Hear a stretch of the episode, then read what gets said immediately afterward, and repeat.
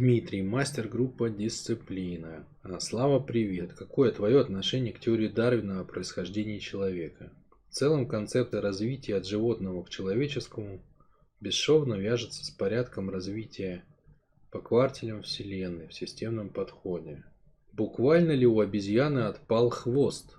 И вот она уже гомо тыкающий пальцем в гаджет, или это общий порядок развития состояния Вселенной через усложнение? Что ты думаешь насчет переходных форм? Во-первых, надо понимать, что такое теория эволюции Дарвина. Кто такой Дарвин? Давайте возьмем сначала историческую часть. Да? Историческая часть. Дарвин – это а, ученый по происхождению, да, по, по роду, англосакс. Значит, а, в чем суть этого труда? теория происхождения видов, теория эволюции видов там и я не помню, как полностью его работа называется. А, по-моему, и о выживании благоприятных рас. То есть там, там как бы жесткая российская подоплека под этим. Просто в связи, скажем так, в связи с тем, что теория оказала значительное воздействие, ее принято изучать во всем мире, но не принято произносить ее название, да, чтобы вот этот расизм лютый, который в нее заложен, чтобы он не светил. Поэтому ее обычно упоминают в сокращенном наименовании о происхождении видов, но не добавляют о выживании благоприятных рас. Да? А, а как бы это важный аспект, понимаете? То есть надо понимать, кто такой Дарвин и зачем появилась эта теория. Во-первых, это госзаказ. Ну, это реально госзаказ. То есть, как сегодня вот есть государство, оно заказывает там какие-то исследования, какие-то теории. Вот сегодня продвигает Запад, например, там 30 плюс гендеров он заказывает теории, чтобы там людям пудрили мозги, что помимо мальчика и девочки есть еще что-то. И реально можно запудрить так мозги людям, что а, глаза видят, что есть всего два типа людей, а, а мозги будут думать, что есть 30. Представляете, вот, вот до такого можно. То есть человека можно как бы дурить просто до, до любого состояния, до свинячего можно довести. Можно встретить бомжа, и он будет продавать свой образ жизни, например, и говорить, что у него ему классно, и он не платят за квартиру, там, ему не надо париться, там, что-то никаких обязательств нести. Все и супер. Супер. Все у него четенькое. Все у него прекрасненько. Понимаете, можно в принципе втулять человеку любую идею, если ты размял ему мозги. Поэтому это важно, сверяться как бы с глазами. Да? Значит, возвращаясь Дарвину, ну, это, во-первых, это госзаказ. Да? В чем, почему возникла объективно объективно необходимость к этому госзаказу. Она возникла потому, что а, Британская империя уничтожала массово людей. Строилась Британская империя, э, британские солдаты плавали на кораблях, да, то есть Британская империя как бы благодаря определенным обстоятельствам она построила первый самый большой флот. Точнее, нет, не первый, неправильно, не первый, но как бы в итоге она построила самый мощный флот. Этот флот а, распылился по всей планете, и появилось огромное количество британских колоний. Появлялись они очень просто, да, то есть приплывает кораблик, ну там бегают туземцы это, там с, это, с топориками, это еще если повезло с топориками, а так может быть с дубинками. Ну и что там, встают как бы бравые ребята на плечо, цельсь, пли, на плечо, цельсь, пли, перезаряди, цельсь, пли, перезаряди, цельсь. Вот, вот, вот реально как бы что такое Британская империя? Это вот это. Это массовое убийство десятков и сотен тысяч людей на протяжении многих и многих лет. Многие э, племена были истреблены полностью, то есть это вообще тотальный геноцид. А многие э, были истреблены частично и сдались в рабство. Иногда целые страны, огромные, типа Индии, сдались в рабство. Вот, что такое Британская империя, понимаете? Ну и как, как бы э, так не принято смотреть, но по факту, да, вот так родился западный человек. Вот так родился похваленный западный мир, вот то, что сейчас показывают. Если открыть, там, не знаю, какие-нибудь клипы, там, море голубое, белые яхты, э, желтый песок, какие-нибудь э, англоговорящие мальчики и девочки, которые наслаждаются жизнью, пьют дорогое шампанское на этой яхте, звучит музыка, солнце, они наслаждаются жизнью, комфортом. А, вот ради вот этого это все было, да, то есть э, на самом деле это все за счет того, что западная цивилизация стоит по колено в крови. И такая была цель. Такая была цель, такой был метод, все это происходило совершенно осознанно. Вот понимаете, это вызвало у многих людей протест. Это вызвало у многих людей непонимание. Что типа, ну, у кого-то прям, а как так можно вообще? А стоит ли вообще финансовое благополучие того, чтобы убивать всех вокруг себя, кто оказался слабее? И возник госзаказ. То есть британской короне надо было объяснить людям, своим людям прежде всего, и, и на будущее, и другим людям, почему они имеют право истреблять людей массово. Понимаете? Ведь, ну, так же, вот, например, у нас в культуре, э, в российской, славянской, да, мы не истребили ни один народ. Вот за все тысячи лет мы не истребили ни один народ. Вот ни, ни одного геноцида. У нас полно было войн в том числе завоевательных. Но никогда не было целью кого-то истребить. Всех присоединяли, включали в общий обмен, все становились частью общего организма. Понятно, что куча недовольных всегда это генерила, но тем не менее. Другая цель была, да, другая цель была. Не захватить ресурсы, а включить в общий обмен. Поэтому нет ни одного истребленного народа. И обычно мне возражают на это всякими голодоморами, да, но если кому-то эта тема интересна, голодоморы на Украине и в Казахстане – это следствие специальной акции, которую устроил западный мир. Отказавшись принимать оплату за новые технологии золотом и принимая только зерном. Для чего? Для того, чтобы устроить голод в Советском Союзе. Поэтому все голодали. Все голодали. Вот. Не, не только какие-то отдельные регионы. Ну окей, это я как бы отошел от темы. Возвращаемся к англосаксам. Понимаете, надо было объяснить людям, почему мы имеем право массово истреблять других людей. Чтобы не было как бы, ну, чтобы с совестью подружиться. Кстати, в английском языке нет слова совесть, обращаю ваше внимание. Вот, чтобы как-то как бы жить дальше с этим. И вот появился госзаказ на обоснование, что англосакс по природе имеет право на убийство других людей. И поэтому Чарльз Дарвин, это как бы уважаемый ученый муж. Там все как положено. Там статус, щеки, как бы, уважение, заработок. Он взял на себя эту задачу. Он этим интересовался сам. И он как бы вывел правило, да, что сильный бьет слабого. Это называется эволюция. И, и тем самым он как бы сказал миру, что смотрите, в природе так устроено, ребята, сильный бьет слабого. Так получилось что Бог благоприятствует англосаксам. Поэтому англосакс, как раса, которой Бог благоприятствует, имеет право убивать остальных. Ведь тигр убивает лань. Почему? Так создано, он создан хищником. Ему благоприятствует Бог. Вот смысл теории эволюции. Что это пищевая цепь, в результате которой, которая появилась в результате отбора отбора. И в результате этого отбора все более сильные особи появляются, все меняется постепенно, да, и так далее и тому подобное. И в итоге это вылилось дальше еще в теорию, в теорию происхождения, да, как постепенно одно за другим там это менялось, это менялось и так далее.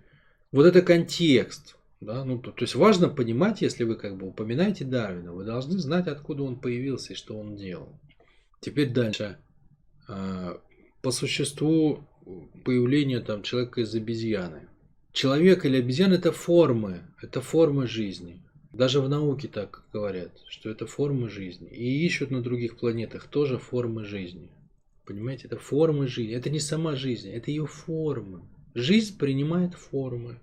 Жизнь это поток. А поток выражается пространственными формами. Поэтому, конечно, Никак, ни о какой эволюции обезьяны в человека мы не говорим. Но это примерно то же самое.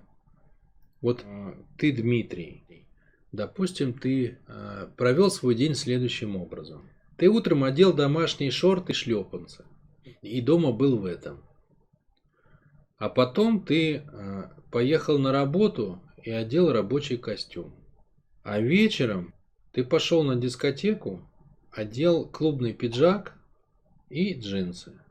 Вот такой ты провел день. Понимаешь, у тебя три формы. Три формы. Шорты, шлепанцы, рабочий костюм и пиджак и джинсы клубный. Так вот, когда ты говоришь, что обезьяна эволюционировала в человека, это то же самое, как сказать, что шорты с, со шлепанцами эволюционировали в рабочий костюм.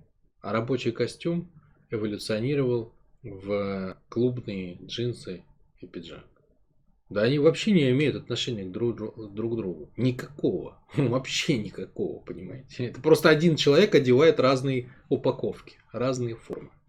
То есть есть Дмитрий, который выразился сначала формой домашней, потом формой рабочей, а потом формой клубной. Дмитрий-то остался таким, каким был, но он примерил разные одеяния. Нет связи между шлепанцами и рабочим костюмом, кроме как той, что их носит один и тот же Дмитрий. Вот то же самое обезьяна человек. Это формы чего? Потока жизни.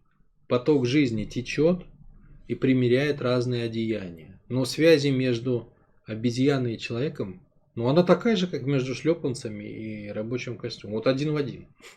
Никакой. Никакой. Вообще никакой. То есть ничего ни у кого не отваливалось и так далее. Просто поток, по мере того, как он меняется, да, он примеряет разные формы. И каждая следующая чуть-чуть отличается от предыдущей. И постепенно он нащупал форму человека и выразился ей. И человек-то дальше эволюционирует. Просто так как э, за пределами человека не будет больше никаких форм, все, человек это конечная станция, то поэтому тело человека не меняется. А эволюция куда пришла? В мозги. У человека развиваются мозги. Раньше как бы мозги были одинаковые. То есть просто жри, э, жри э, того, кто слабее. Абсолютно одинаковые мозги. У крокодила, у тигра, у льва, у акулы. Одни и те же мозги. Но формы разные. Этот шевелит лапами, этот шевелит плавниками. Мозги одинаковые, формы разные. Так жил весь мир до человека, вся Вселенная. Но так как человек последняя форма, все, кроме него не будет никого, то все, форма больше не меняется. То есть люди остаются, вот, нету эволюции форм. Ну там волосики чуть больше, чуть меньше, как бы ерунда. А что реально меняется теперь? Теперь меняются мозги. Почему? Потому что форма нащупана идеальная. Вот этой формой человеческой можно схватить и воду, и воздух, и землю, и космос. Все можно схватить этой формой. Эта форма способна создавать с помощью мозгов механизмы для хватания Вселенной во всех ее видах. Поэтому тело другое больше не нужно. Эволюция остановилась на этом. Это конечная остановка с точки зрения тела. Никаких инопланетян, там все эти бредятины, до свидания. Ну, откуда мы это знаем? Элементарно. Эволюция пошла, она нащупала идеальное тело и пошла дальше в голову. Эволюционировать головой. Поэтому ты и я, мы с тобой точно такие же обезьяны как шимпанзе где-нибудь в джунглях по отношению к тем людям, которые будут э, там через 5000 лет. Да? Почему? Они, у, них эволю, у них тела останутся, но эволюционирует их разум. Вот такие дела. Дмитрий, не знаю, я тебя порадовал, расстроен. Следующий вопрос. Ардак. Дисциплина без насилий. без насилия. Да? У нас такой практикум был. Ардак, если тебя интересует дисциплина, лучше посмотреть более свежий тренинг помощнее. Он недорогой совсем. Дисциплина, вот, э, мастер-группа, которая по тексту, по средневековому от иезуитов. Там более мощная история. Вечер добрый. С точки зрения системности, существует ли реинкарнация души? А, нет. С точки зрения системности, реинкарнации души не существует. Вот я только что рассказывал, как устроена Вселенная – и что такое человек, что такое обезьяна и все такое. А, надо в контексте того вопроса рассматривать это. Поэтому как дополнение к предыдущему вопросу. Да? Поток выражается формами. Как, как вы понимаете, форма смертная.